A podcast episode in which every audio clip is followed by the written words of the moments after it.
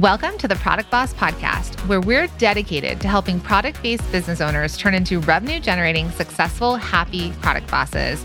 I'm Jacqueline Snyder. And I'm Nina Kunlo Sita. Together through digital courses, coaching, and masterminds, we've helped over 50,000 students from startup to multi-million-dollar businesses scale their sales while blending in their dream life. It gets lonely out there in the product business world. We fully believe a business shouldn't be built alone. There's room at the top for all of us. So let's get scrappy and creative together, Product Boss, to be profitable, make more sales, and grow your visibility. Are you ready? Let's dive in. Hey friends, it's podcast recommendation time. This month, we're all about listening to Another Bite, hosted by John Dick, Jory Monroe, Leslie Green, and Ariel Boswell, which is brought to you by the HubSpot Podcast Network, the audio destination for business professionals. Each week, they break down episodes of everyone's favorite business television show, Shark Tank. No kidding, this sounds like the most amazing podcast because they offer their own unique thoughts, spin-off companies, critiques, and even talk with some of the folks who pitched the sharks and lived to tell the tale. I will tell you, Mina, this sounds like me just in general when I watch the show.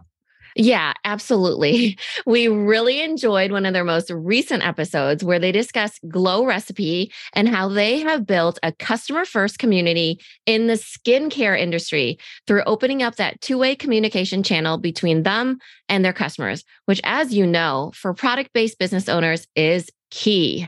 Listen to Another Bite wherever you get your podcasts. Hey everybody, welcome back to the Product Boss Podcast. Today is a full circle moment for Mina and I. This episode is so good. This is a big day. Imagine you're Oprah, everybody out there. Not that I'm Oprah, but like you had your version of Oprah. This is a big guest that has really impacted our journey and our lives and our partnership in so many different ways. And I don't know, it's just really exciting. So this is the one to listen to, I feel like. Yeah. So if you don't know who Amy Porterfield is yet, you will know today. Now, Amy has always come from this place of marketing. She has an amazing podcast called Marketing Made Easy. She's also on the HubSpot Podcast Network, which is where we are as well. And really, when Mina and I started out our business, Amy was the person we listened to for our version of our business, right? Which is the podcast and selling digital courses and all the things. But I think one of the things that you and I have always really related to is one, how vulnerable Amy is, how open she is to sharing a lot of different things. But she has this incredible way of time management, finding ease and creating business, telling us all the details. Like she shares so much. And now she's come out with this incredible book called 2 Weeks Notice, Find the Courage to Quit Your Job, Make More Money, Work Where You Want, and Change the World. Yeah. Because we want to do giveaways for her book, 2 Weeks Notice. And we're super excited because then all of you that are side hustlers, all of you that are, thinking about leaving your 9-to-5, now you have a guidebook on how to really take the steps to do that and in a cheerleading sort of way, a very encouraging way that you can do it. And I think that it really fits with what we want for all of you too, is to live your dream life and to do it on your own terms. And why I love this book and bringing it to all of you is that so many of you have your business as a side hustle, right? You have a full-time job, you're committed somewhere else. And there's that fear, like you dream of one day being a full-time product boss, being the boss of your own business. But right now you're still working for someone else and it's really hard to plan and figure out how to get out of that. So while Amy, does teach about digital courses, there's so much you can take from this book because the first, 70%, I think she said of the book, or a huge portion of the book is the mindset, the fear, all the feelings of not enoughness to leave your full-time job. So she really does a good job at that strategy, like helping us with the mindset and then a step-by-step process of how to set it up that we can give that 2 weeks notice. Yeah, for sure. I think she said the first third. So the first third is I flipped it. Is the mindset. And then she goes into strategy and then she goes into like the work that you're doing, right? Because the thing is that she knew that she didn't want to start with strategy because the mindset is so important, which is like listening to us. We say this all the time. You are the person that's going to stop you. And it's like a real gift when somebody says to you, you can do this. So this, being able to read a tangible book and hear those words, I think can be so life-changing for all of you. And we're so excited to share Amy with all of you in this interview. Yeah. And I think the one thing she says that you and I try and model, and I'd love to kind of set this up for all of you, is that Amy has built a life she doesn't need a vacation from, and she's on a mission to help millions of others do the same. But she has built a life that she doesn't need a vacation from, with being an entrepreneur, with having her own business and not working for someone else. So Mina, let's jump into the episode. Amy, welcome to the Product Boss Podcast. Well, thanks for having me, ladies. I'm delighted to be here. This is a dream come true. That's a good thing. You're so much a part of our story that It is bonkers that you're on the podcast with us and you're talking about this book that you were launching, and we're just so excited for you to be here. Well, yeah, it feels like a full circle moment. I'd love to see what you girls have been doing. And I remember a couple years ago, do you girls remember when you sent me a launch package? Yeah, took me hours of work. Okay, it looked like it took you hours of work. And I want you to know, we loved it. I had my whole team at my house. It was the biggest launch I've ever done. So it must have been good luck. And it was so fun, the things you included in it. And we got it on the last day that we were all celebrating. It was so thoughtful. So first of all, again, thank you for that. But it was just such a cool thing. Yeah, my background is I used to scrapbook. Plus, I was a graphic designer. So I made all those labels. I punched them all out with punches, gathered up the things. Jacqueline and I went over the whole plan, like it's going to pre-launch, what would they need post-launch or launch, post-launch, all these different things. And we're like, because I don't know if you remember, but we met you in person one time. Where in California were we? We were at some mastermind. Yeah. Yes. And you were doing it during a launch and you're like, I booked this before I planned this one out. Yes.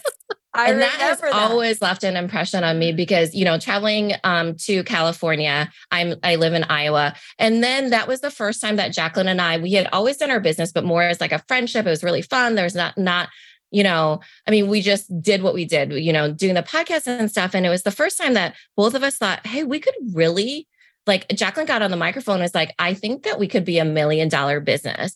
And so that whole time of being there with you and thinking bigger and being in that mastermind was kind of like the start of what I thought was like this bigger version of our story. And so it was just, we thought for sure, because we actually joined DCA that night. Literally, the night was closing. And it might have been one of your first launches. And that was at that mastermind. People were like, well, you could do a course because we were just doing masterminds. Yes. And we're like, could we? And then you show up and there it goes. And then I don't know if it was worth it then. Totally. Yeah. Your team members were at your house, I believe. And it was like getting to the closing of the night. I was like, oh my gosh, should we buy it? Shouldn't we buy it? Jacqueline was like, we should do it. And so it just changed our lives. And it was just such a, core memory in my brain. Well, I remember it vividly. So same with me. And it's so fun to be here years later with both of you and diving into all the things. So I love relationships like that. Yes. And now you're an author, which so much sense. And we listen to your podcast. So anyone that doesn't, we'll leave a link in the show notes. But this book you've written is just amazing. And it's called 2 Weeks Notice, which it's so smart. Just so good. So my question to you kind of to start off is sort of, a lot of times we work with a lot of product-based business owners that it's a side hustle. So their business is sometimes people consider it a hobby or a side hustle. And there's so much mindset stuff that goes into leaving their full-time job. When is it going to be the right time? Your history is that your last full-time job, you were working for Tony Robbins at a young age. So this was an incredible full-time job. Where did you get the guts to say, you know what, I'm leaving this incredible business and going to go out on my own? I love the way you set up this question because you're right. It was an incredible job. And I didn't know at the time, but I had golden handcuffs where I wanted to leave, but it was too good to leave. I probably thought about it years before that. And I was with him for almost 7 years. Hold on, I got a cough. You got to love when you cough on someone else's podcast. It's so glamorous. But I thought about it probably, but I could never leave this. I'm getting paid 6 figures. I get to travel the world. I get to work on the content that Tony does on stage at Unleash the Power Within and Date with Destiny. It was a good gig. However, I did travel a lot. I did work a lot of long hours. I was newly married, never saw my husband, and it was a stressful job. I mean, the way you see Tony on stage is the way he's all the time. He's an intense guy. He's got a mission. He's building an empire, and so that energy is a lot. And so when I realized, wait a second, I think I want more freedom. I think I want to work when I want, how I want, where I want. When I finally started to realize that, what I had to do, and I look back at it now because I wrote about this in the book, like how did I get the courage to leave? I had to get very clear on what I wanted, like crystal clear. And I see entrepreneurs that are doing big things these days, and I can see they're on a mission where they know what to say yes to and they know what to say no to because they're on that mission. And that's what happened for me the first time in my life. I was on a mission to make this work and find my freedom, to have a business and a life that I loved. And so I left with courage. I didn't leave with confidence. I didn't know what the heck I was doing, but I could taste that freedom. I wanted it so bad. I love that so much. And when we heard the name of your book, 2 Weeks Notice, I mean, it's self-explanatory, right? Right. 2 Weeks Notice, we just thought, oh gosh, it's so brilliant. Did you always know you were going to write a book about this? And can you kind of talk about the book as well and kind of the background of that? Yeah. So I never, ever thought I would write this kind of a book. I am best known for teaching people how to create digital courses and build email lists. But when I thought about, okay, I've been in this business for 14 years now. I feel like I have some things to share.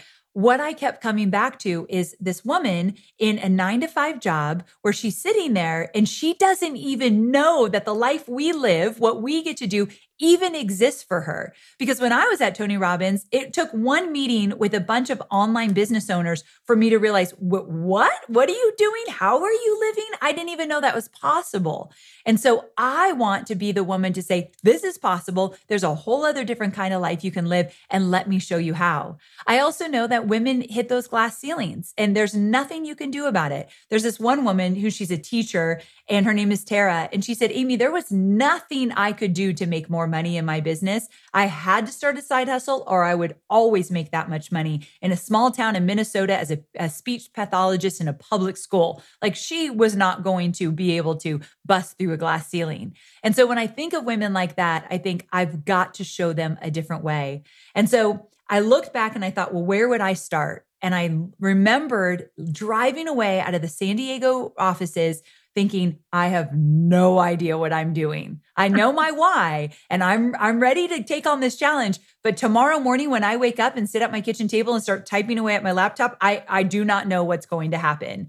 And so I wrote the book as a guidebook because my specialty is marketing and business building. So the majority of the book is step by step by step, how to build the foundation of an online business. And I mean, we're starting with websites, content creation, making an offer, like everything you need to do to set a solid foundation. So I wrote the book that I didn't have when I was first starting out.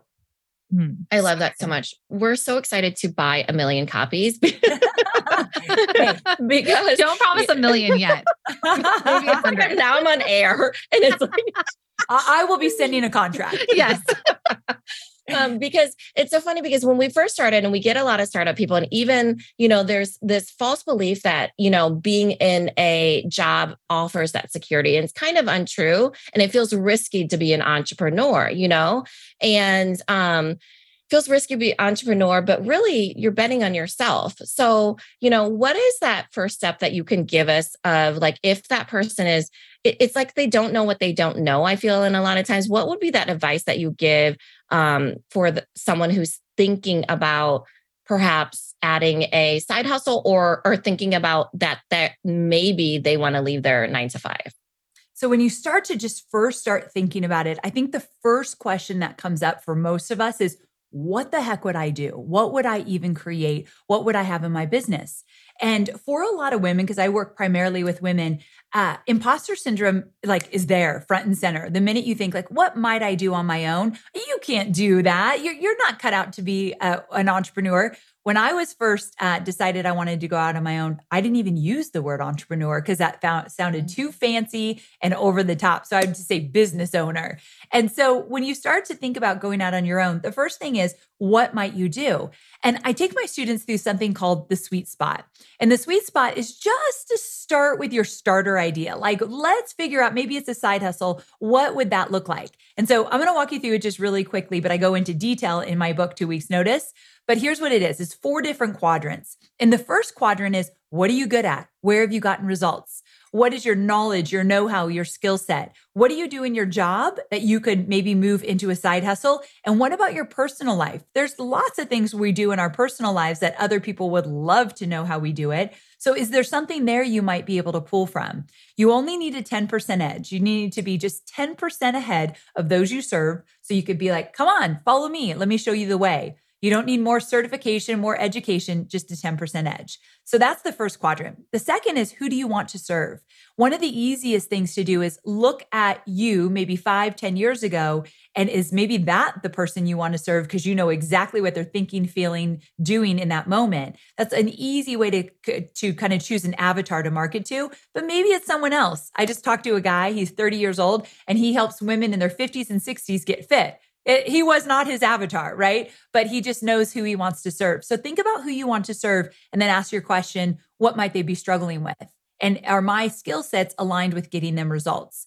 The third quadrant is, where are people spending money? So when you start to think about what you might do, like, I want to help people meal plan that have gut issues. So if that's what you want to do, ask yourself, do people pay money for this? Are there books about it, podcasts, digital courses? Would people invest in a coach around this topic? And if the answer is yes, that is a great sign. Now, I always stop here and say, if you look around and other people are doing what you want and you have the thought, it's already been done before and they're doing it in a really big, amazing way, there's no room for me, it's a lie. It's a lie. Everyone starts out in an area where other people are doing it, but no one's doing it quite like you. And you need a sliver of the internet to pay attention in order to have a really profitable business. And so it doesn't matter if it's done before, you're the only one who can do it the way you do it. The fourth quadrant is, what brings you joy. Now, notice I didn't say, what is your passion? Because if we're going to wait to find our passion, we're never starting a business. But what brings you joy? What are you comfortable or excited to talk about morning, noon, and night? Because you girls know we talk about this stuff a lot, whatever our business is about. So again, your knowledge and know-how, who you serve, where people are spending money, and what brings you joy. So this is like your first validation to come up with a starter idea. And then you got to get started, because action creates clarity, and you will not know if it works until you get it out there. And if it doesn't work, no one's going to know. No one knows if someone's buying or not. You go back to the drawing board and change it up. But action creates clarity. You won't get that clarity until you put it out there. Oh, yeah, you say that a lot too, where you say no one's going to know. All of us think that everybody's paying attention. Yes. And everybody knows.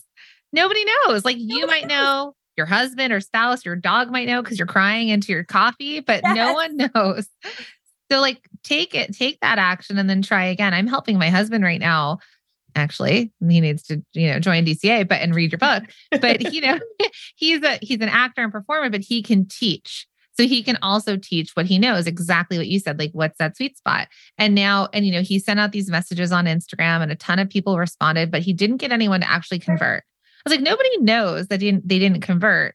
Let's just change the offer a bit and try it again and be like, now I'm offering this. They have no idea if you signed people up or not. No idea. And the thing is, you were right. Sorry, my dog Scout, I can hear him in the background. Problems with working from home. But you are right that we think everyone's paying attention at like the 100th degree. They're worried about their own life. They're doing their own thing. And let's pretend that you do something and it doesn't work, and they have an opinion like, look at her. She looks like a fool. She put herself out there and it didn't work. Who cares? They're not paying the bills, so I don't really care what they think. I know it's easier said than done, but we do have to get thicker skin so we can go after our dreams and not worry about what everyone is thinking about us. 100%. We're so in other people's minds. So you know, so we talk about the sweet spot, and then a lot of times people want that plan. They want that solid thing. Like, if I put in my 2 weeks notice, I need to have a business plan. There needs to be a certain amount of money in the bank. So what do you suggest to people that are really, really considering putting in their 2 weeks notice? So in the book, I lay out a runway or a roadmap to get you to the day that you finally walk out of the door and you go do your own thing. And that might be 3 months from now, 6 months, 9 months, a year. I always say longer than a year, it's probably an excuse and fear that's holding you back, but you might want to take a full year. And in that time, there's certain things and milestones that you want to hit. So I want to walk through some of them. The first thing is you've got to get clear on your why. Again, why do you want this? Why do you want a side hustle or a full-time thing? Because without a compelling why, it's going to get tough and you're just going to go chase the next shiny thing and say, this wasn't for me. So really, really get clear on why do you want it. It's not enough to say, I want to make more money. Why? What is that money going to do for you? And what will it do for your family? Like, we got to dig down on the why. The second thing is you've got to choose an exit date.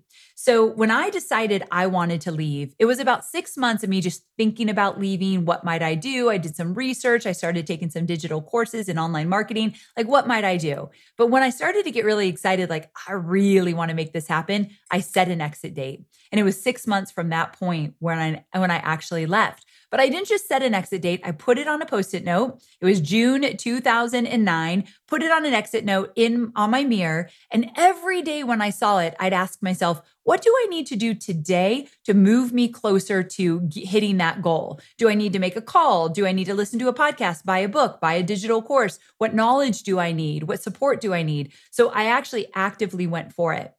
And I got to tell you, when I was still at my 9-to-5 job, I had this little office with really thin walls. And there was this woman online. She's actually not doing it anymore, but she was building a business online, and it was exactly the business that I wanted. And she was selling digital courses. She had great social media, putting out awesome content. But this is the business I want. So I sent her an email and I said, I know you don't offer this, but can I pay you for an hour of your time to ask you questions about your business? And she said, yes.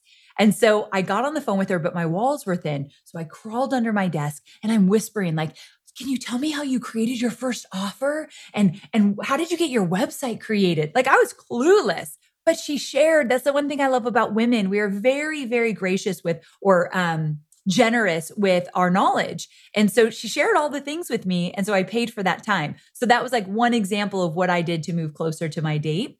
So again, get your why, figure out your exit date, and share that exit date with like 3 people max. And the reason why I say that is not everybody deserves to hear your dreams, nor can they handle them. Meaning, if you tell one of your coworkers, I can promise you someone's going to tell you why you shouldn't do this. What?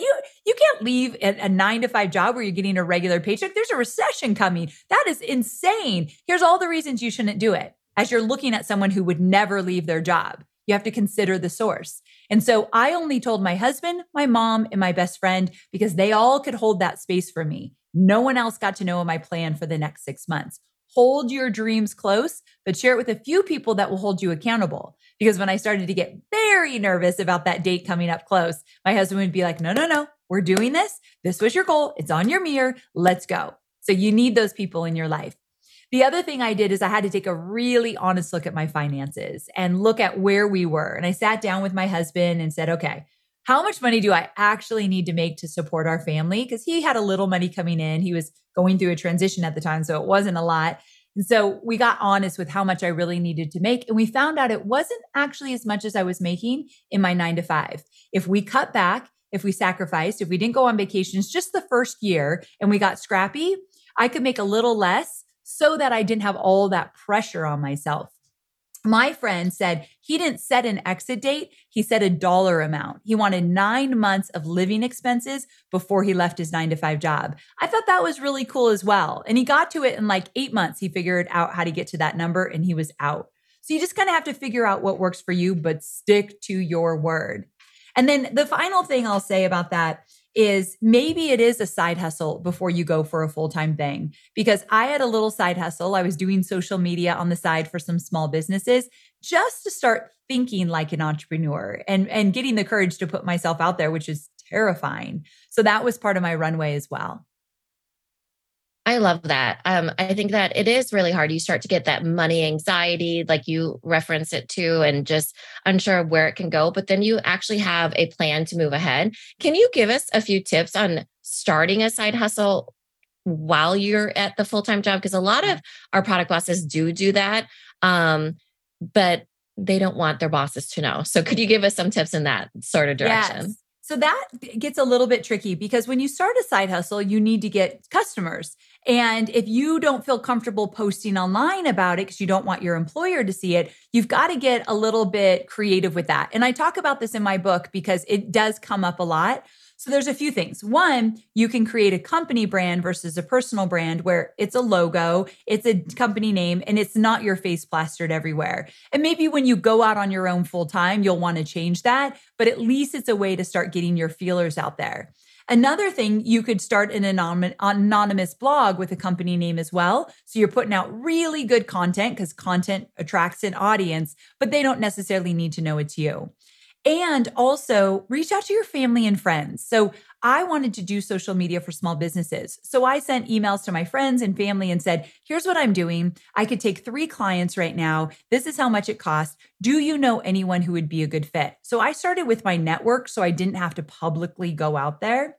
And then the final thing is get clear if you're allowed to or not, because if you're just scared because you think they're going to fire you if you're doing your own thing, that's probably overthinking it. That likely is not going to happen. And if they brought you in the office and said, what are you doing here? You could just say, oh, it's just a way to earn a little extra money. If there's a problem, let's talk about it. I'd rather ask for forgiveness than permission. But a lot of times we think people are going to care in our business or our jobs, and they don't.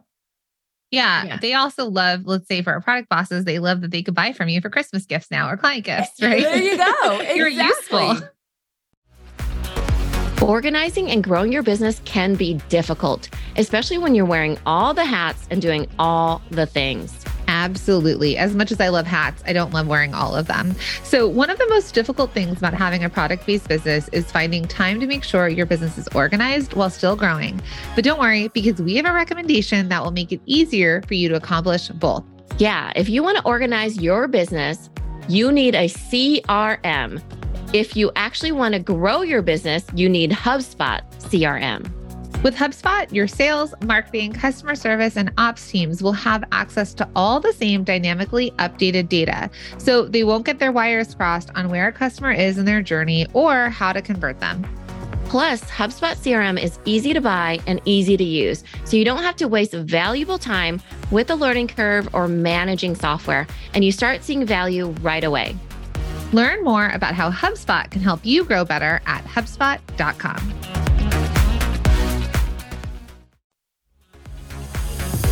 Hey friends, are you unsure of what to say on social media or what to even send in your weekly emails? Well, what if creating content could be easy? Would you be looking for a shortcut to creating consistent content? Yes, consistent content, because you know consistency is key.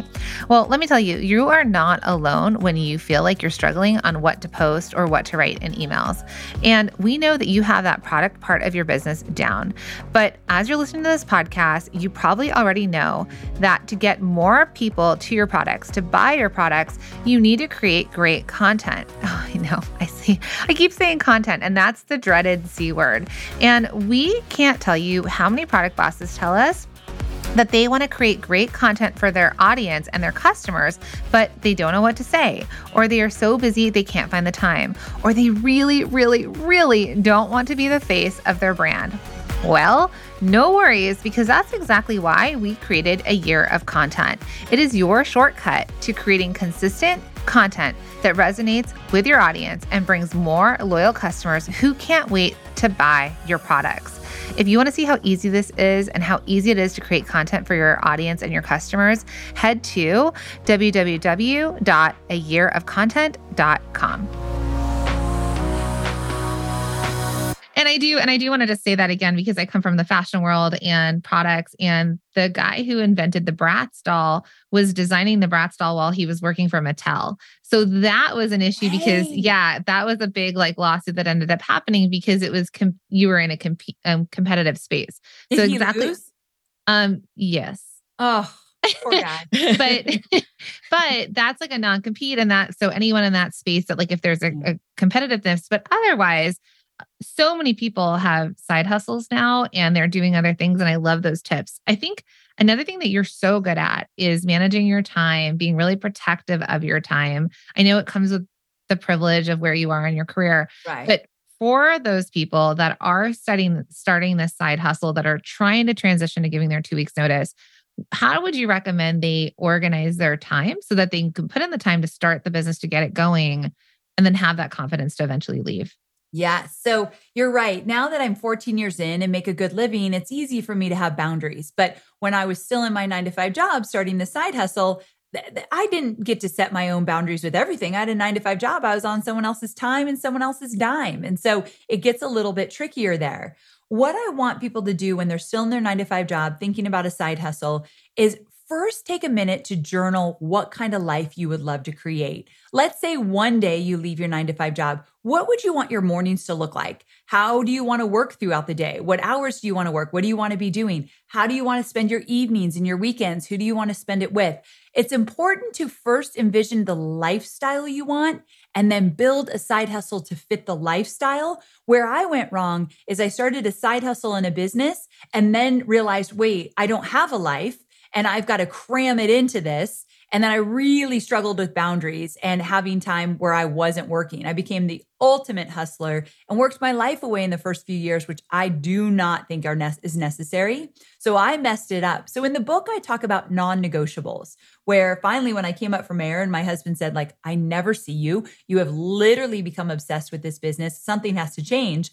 I got nervous because my marriage is everything to me. And I thought, okay, let's reevaluate here. And I set some non-negotiables. I'm not working every weekend, maybe one weekend a month because I had to hustle still, or I'm not working nights, or I'm taking date night once a week, or I'm going to take that vacation once a quarter, even if it's a staycation because I couldn't afford a lot. So I started to put some non-negotiables in to reflect the kind of life that I actually wanted. And then I had to kind of build the business into that. Whereas if you are just starting, you have such an advantage. Envision the life that you want, and then we're going to fit your side hustle into that. And it really does allow you to know, where are my priorities? Where are my boundaries? What's a yes? What's a no? It becomes much more clear. Sounds like a dream. Right? I wish I did it. Yes. It's true. I mean, we work ourselves into, we always say, like, you're literally the worst boss. You know, like we now work for the worst boss. My husband sometimes tells me, go look in the mirror and talk to your boss about what you're complaining about right now, because you did this to yourself. Yeah. Just shut it. So thank you for writing that, because I think that is something where we can, that journaling is so impactful. And then the idea of then thinking about what life we want to create, because we sit there working for other people, dreaming of this other life. And then we work our ways out of it. So I think that is so essential to just that first kind of like thinking of what's possible. Yes. Yeah. But we get lost in it, right? Because it's like you're living it and the hustle is so easy to get lost in. You say this term in the book, it's called unbossing. Can you explain a little bit about that? Yes. And this is the perfect audience of women doing awesome things that I think many of them can relate to this. So this concept of unbossing is getting to a point that you firmly and wholeheartedly believe that you can lead yourself and you do not need anyone else to guide or lead you. And the reason I wrote about this is because it was my biggest struggle as a new entrepreneur. So I often say that, you know, I grew up with a really strict dad, his way or the highway. He was my ultimate first boss. Then I get into the work world and I have tons of bosses, usually male. And I started looking for external validation. Did I do that right? Do I get a raise? Do you like what I did? Are you proud of me? I did it with my dad. And then I did it with these bosses. I know there's therapy involved in all of this, but it was very, very real for me. Then I get out on my own and I'm looking around like, who's going to tell me I'm doing a good job? Who's going to guide me? Who's going to give me instruction? And then I'll go do it even better than you expect, because I like to impress, but I don't even know where to start. So I realized, oh, it's going to take a while to unboss myself, understand what my values are, what my intention is for how I want to run this business, what I stand for, what's okay with me, what's not okay with me, like making decisions on my own and trusting that if I don't do this right, I can come back and recorrect. And I needed to see that I was resilient. So the journey of unbossing is going to take most of us a while to really step out of it. But let me give you an example how it showed up right away on my own. I did social media for small businesses, meaning I had clients and I would get on calls with them in my first, second year. They would tell me everything they wanted to get done. Yes, you got it. I'll do it. I'll do it. I'll do it. I'd get off the phone. I had like 20 action items for each client. They loved me because I had zero boundaries. I let them treat me like an employee, not as I'm a business owner and I will help you, but I will not do all these unexpected things for you at wild expectations they had. So it showed up there, then I had to course correct. And then long story short, that I write in the book and I won't give it all away, but I got into a partnership about 4 years into my business when I had hit $1 million in my business. I got into a partnership and let someone have 50-50 of this business that I had created from scratch, like my baby. And I did it because he was a guy that was really smart, super strategic. And he said he could help me. He saw potential in me. And I liked that. And so I gave him 50-50 of my business. We had an amazing run for years. We did incredibly well. He was so very smart. And I woke up one morning and I thought, I don't even know who I am. I'm like a shell of a person. I literally am this guy's employee. Like that's exactly how it felt like. All my fault, but that's how it felt.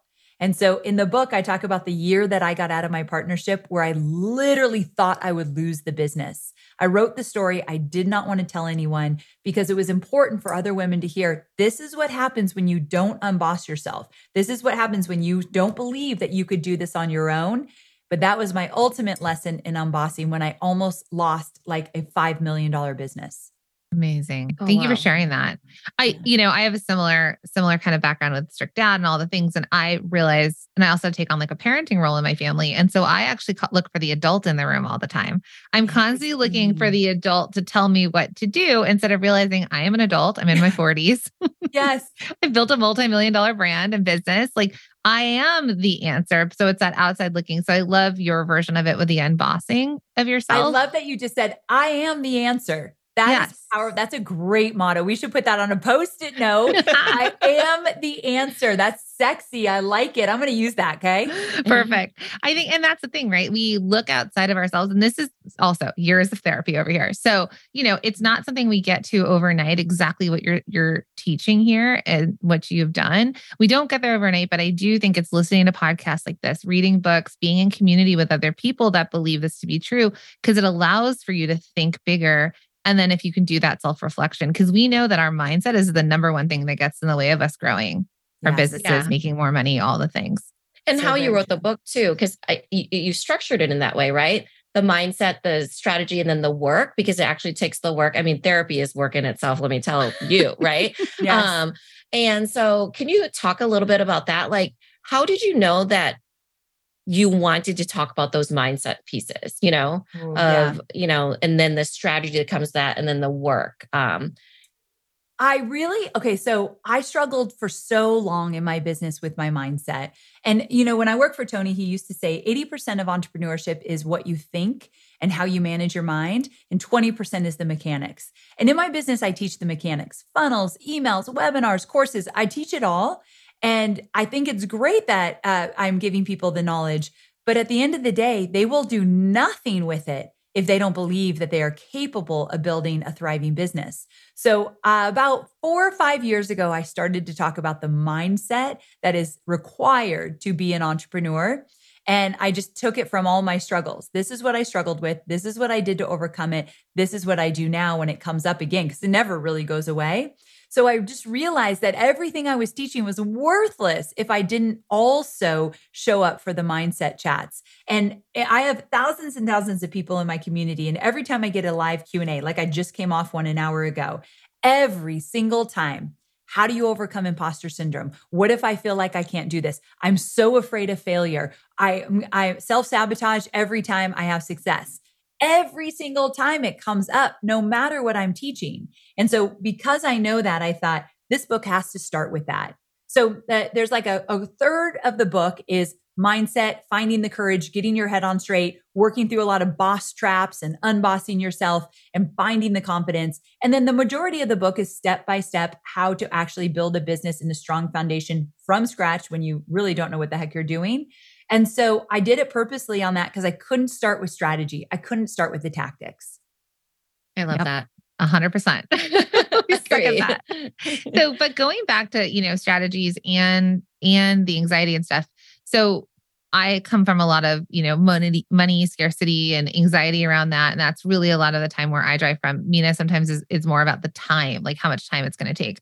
So what are your strategies in dealing with that sort of money anxiety? Because I know when I took the leap from leaving my full-time job, working for a celebrity, having, you know, being a fashion designer, being able to make all the decisions, and then saying, oh, I'm going to start a consulting business over here, which I took my expertise. I did what you're teaching, but I didn't know how I was going to pay the bills, or my rent, or what I was going to do. And so what are your strategies with that? First of all, I always tell my students, this is so normal. Being scared that you won't pay the bills, we can't discount that and be like, do it anyway. You got this, girl. Like, I hate that advice. And so first of all, I always normalize it. I absolutely was like that as well. I've had money scarcity. I've had to really work on that. So you and I are so similar. We have a lot of similarities I'm noticing. So absolutely, it's real. However, I was on a call with a money expert as well. And he said, you know, there's currency in your time. There's currency in your happiness. And it's not just the dollar that you have to focus on. You have to look at these other currencies. And he said that so well, because I thought, first of all, it's not just about the money. And if you start a business just to make a bunch of money, I promise you, you will not feel fulfilled. So we've got to kind of get our priorities straight, where what if in the first year, you barely made enough to cover the salary you were in your 9-to-5 job? Would you be willing to do that? I call it, what is your capacity for zero? Meaning starting over, not being the big shot like you might be in your 9-to-5 job, not having social media followers or email followers or anything like that. What is your capacity for zero? The capacity to start over from scratch. Will your ego get bruised? Yes. Will it feel really awkward? Yes. But would you be willing to do it? The people with a higher capacity for zero to say, bring it on. I'll come back even. I'm going to burn this down and bring it back better. They are the people that are thriving in their businesses. And so that's kind of one thing you have to look at. And then you have to look at your finances. Just like I said, I sat down with my husband and said, let's be really honest about what this looks like and what kind of money I need to make. And then I reverse engineered the whole thing to say, okay, if I take 3 clients and do this and do that, nothing's guaranteed, but at least I have a somewhat of a plan, not a full-fledged business plan. Do not create a full-fledged business plan. No one needs that. However, just a plan of kind of action of how might this all shake out. And when it doesn't work, because at times it won't, my first launch was $267 when I thought I'd make $100,000. So absolutely, there will be times it doesn't work out. Are you willing to course correct? The faster you course correct, okay, this didn't work, let's try that.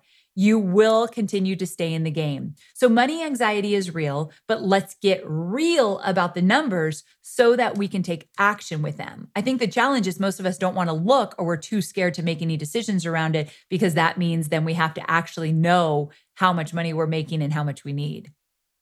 Yeah, agreed. And that we might actually have to cut back. That's another scary thing. That's totally scary. It's not fun. A whole year, no vacations, no doing the big home projects that you want to do, telling your friends, I'm not going out to dinner this weekend because I'm eating in. That's not fun. But also what's not fun is being in a job that you feel underpaid and underappreciated, and you just want to scream every day, every time you walk in. So we got to look at what matters most. Yeah, for sure. You used the phrase boss traps a little bit earlier. Could you explain what that is? And we're not talking product boss traps, everybody. This is boss traps. Yes. Boss traps is closely related to this idea of unbossing. So until you really unboss yourself, you will get stuck in some boss traps. One example was me actually letting my clients literally boss me around, tell me what to do all hours of the day. Another boss trap is self-sabotage. So here you are being the boss, you get out there, you start making things happen, and you have a little success. And then all of a sudden you think, wait a second, the other shoe is going to drop. This is literally my life. This has to be luck. This can't continue. So you start to self-sabotage, thinking you don't deserve it or you're not worthy of it. And you literally make moves and decisions to have it come crashing down. Like, I have absolutely done this before. I remember many of my first launches, I would tell my husband, like, this isn't going to last. So don't spend this money. That's my money anxiety. Don't spend this. It's not going to last. It was kind of a fluke. I don't think I can repeat it. I was constantly looking for it not to work. So self-sabotage, absolutely. And one more boss trap is superwoman syndrome, where as you get going, maybe you're like 6 months, a year in, and you're wearing this badge of honor that you're doing it all alone. I hear it from my students all the time. I do everything. I do the web design and the content creation and the email list building, webinar. I do everything. And I look at them and say, there is no badge of honor in that, because you will burn out and you will never scale your business if you do everything for too long. Of course, the first year you're navigating and don't have money to hire someone. But my first hire was a 5-hour-a-week assistant, a virtual assistant named Rebecca. The reason I found her is because she liked to email me and tell me all the typos in my blog posts, which is so annoying, right? Love those. But she was so good at it. And I liked her personality. She's kind of funny with it. And she was leaving her executive assistant job. And I said, Lise, come work for me in the beginning. And she helped me immensely, but it was just 5 hours a week because I didn't know how to manage people or what that would look like. So you got to ease into that, but do not do it all alone for too long. So agreed. I think that is one of the, so it's a little bit off topic from the book, but it goes to being a boss and then hiring, because a lot of times people are so scared that they can do it by themselves. Like, can I do this by myself? Then they're like, there's absolutely no way I can scale this. I can't get to my first $100,000, especially with product-based businesses. They cannot physically make any more products, but they're so scared about hiring. So just a little bit of mindset around the hiring component of it. What would you say to people? Because you went from, having a boss to being a boss. Mm-hmm. And hiring someone for 5 hours a week. So what would you say to people about that? So the first thing I'd say is, I think it's really scary to hire someone because, one, the money. So again, just like we were talking about, get clear on what you're making, where the money's coming from, and how you could reinvest. Reinvesting into a virtual assistant is a really smart strategic move in an online business. So you want to figure out how you do that. Play around with the money. The second, and remember, when you have a virtual assistant, it's easier to make money. So they can contribute to you actually making more money because it's freeing you up to be in your zone of genius and do the great things you do. But also with this hiring idea, I think one of the fears of people hire is they'll say to me, I don't even know what I would give them. I don't even know what they would do. And I need help. I'm buried, but like, I don't have time to show them what to do. And I don't even know what to have them do. And typically what I say is, well, you're going to have to at least take an educated guess. So what you do is you sit down with a Google Doc. And first of all, you write down all the things you do not want to do anymore. Like, I would love to get this off my plate. So we start there. That's the fun part. And then start thinking about areas of the business that are neglected or where you're struggling and what somebody else could do. And you look over that list and you think, could I create a position that at least hits some of these to alleviate myself?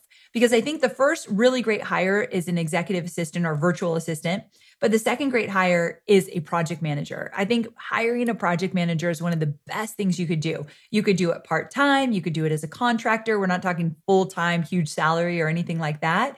But these are things that when you hire, this is another great piece of advice my friend Stu McLaren gave me. When you hire, you need to make sure that they're going to get you more sales or more leads. So how can this person get me more leads to grow my email list or more sales to hit the revenue?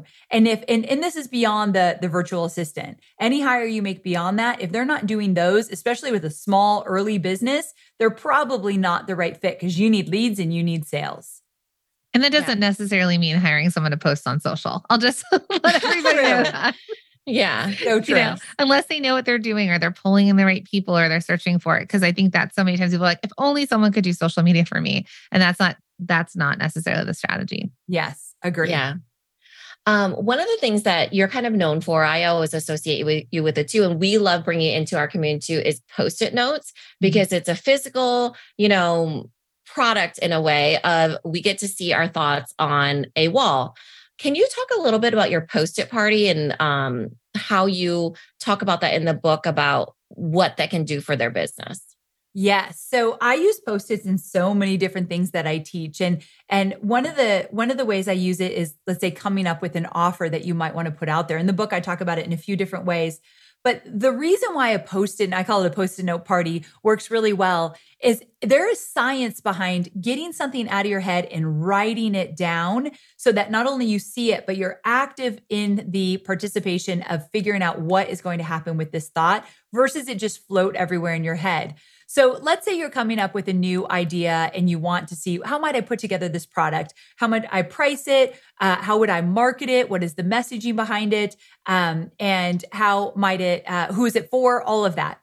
So you do this big brainstorming session. First, let's focus on how might you talk about this. So you write down all your ideas and you're putting them on a wall in front of you. And then, okay, so what do you want to price it and why are you pricing it that way? You write all your ideas and you put them on a wall. And so when you do this with all the different things around this offer, now all your ideas are up here. You can move them around. You can throw one away, add a new one. But the act of it being very active and engaging in that, you stay more focused. It's one thing to type it all up in a Google Doc, but when you're in it like that and you get some music going and you move your body, there's magic in that that energy with it. And so the ideas start to come to you and flow more, and it's very intentional. So I like physical manifestations of the ideas and the thoughts that we have. I think it makes a huge difference.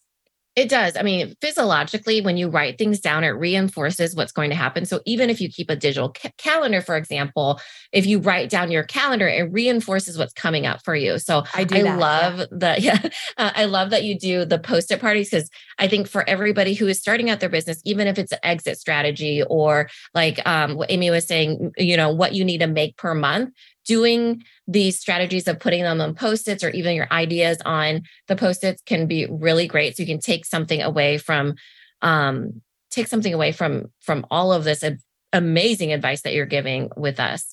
And I think that if we wanted to wrap up with this last question, Jacqueline, or did you have another question? Okay. I think, and this is something that, you know, is so exciting to ask you, but if you could go back in time and give yourself a piece of advice. Yeah, that was what I was going to end with. What would it be and why, right? Because and Nina and I have followed you for years, and our business is very much built on being a student of yours and you know, the mindset around everything you teach and all the things. So you know this, we've told you.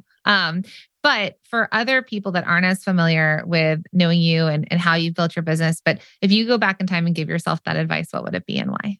So there's probably 100 pieces of advice I'd love to give that girl who had no clue what she was doing. But one of the things was that I wish I was kinder to myself in the beginning. I really was a perfectionist. I expected things to work. In my 9-to-5 job, I felt like kind of a big shot. I did some cool things. So when I went into entrepreneurship, I should be doing some cool things. People should love me. They should think I'm great and buy from me. And that did not happen in the beginning. And I thought there was something wrong with me. And I kept telling myself, you're not cut out to do this. I wish I was kinder to myself and said, this is how it goes. You got to figure this out. Make your mistakes, stumble, fall, get back up. This is entrepreneurship. But no one told me that. So I didn't realize it felt a little messy in the beginning. Even with my guidebook, even with 2 weeks notice, I'll tell you exactly what to do. You're still going to have some missteps and mess ups along the way. You're human. And so I just wish I talked to myself better. I wish I allowed myself to make the mistakes without meaning them mean something. And I wish I just would have known, this is the last thing, I wish I would have known everything you're doing in the beginning is not set in stone. The business you're creating right out of the gate is a starter business. I promise you, because action creates clarity, you will find a new direction when you get feedback from others and you ask yourself, do I like this? Do I want to do this? Do I want to change it? I bet the businesses you have today looks very different than like the first year of entrepreneurship, right? That is very normal. So don't think every decision you make is set in stone, which means make decisions faster. Know that you can always change them. Yeah, I love that. Even that first year, the reason why I want to end it with that question was because usually we say entrepreneur years are like dog years. In your case, scout years, let's just say.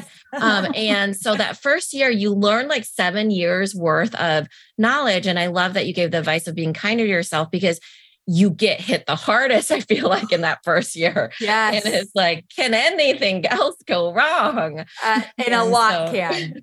Yeah. And I think that's it too, right? Like, and being part of these communities, knowing things go wrong, giving yourself the grace that it can go wrong. It's better done than perfect, which is something that we tell a lot of people. And I think, you know, the thing is we have these really big expectations for ourselves, but each and every one of you out there listening, we already tell you, like, you're courageous, you're scrappy and creative. Like, you've already done something that most people haven't done in the world, which is start their own business, their side hustle, you know, especially as women in this world, creating businesses and generating income and supporting our families and hiring people. This is all more or less newer. And We're all sort of paving this path. So you've already done such an amazing job at what you've started. And even that first step of listening to podcasts, reading a book, buying 2 weeks notice. That's that first step. Yeah. Absolutely. Action. So Amy, we're so excited. The book releases on February 21st. Where can our listeners buy the book?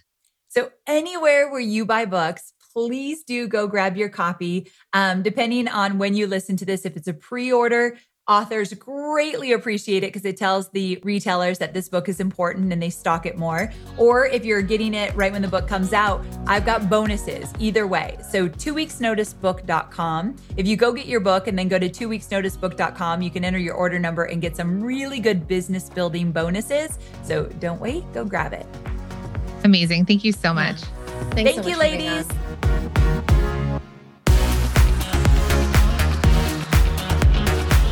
Thank you for being here and listening all the way through the Product Boss Podcast. If you love our show and it has helped you in any way in your business, would you mind doing two things for us? Subscribe to the show so you never miss an episode and leave us a review. Reviews help other product entrepreneurs know that this is the place to be to grow their businesses and realize that they're not alone. And we know that you all know that a 5-star and honest review helps you sell more products to more people. So you know that your reviews help us reach more listeners around the world. Remember, what we give is what we receive, and we are all about helping each other in the Product Boss community. We are all in this together. We would be so appreciative of you if you could take the time right now to subscribe, leave a review, and even share this episode on social or someone you know so we can impact more lives. And remember, subscribing means that you will get notified each time we release a new episode so you never miss a thing. You have helped us grow and climb into the top 10 of all marketing podcasts, and together we can keep climbing. Thank you, friends. And remember, there is room at the top for all of us.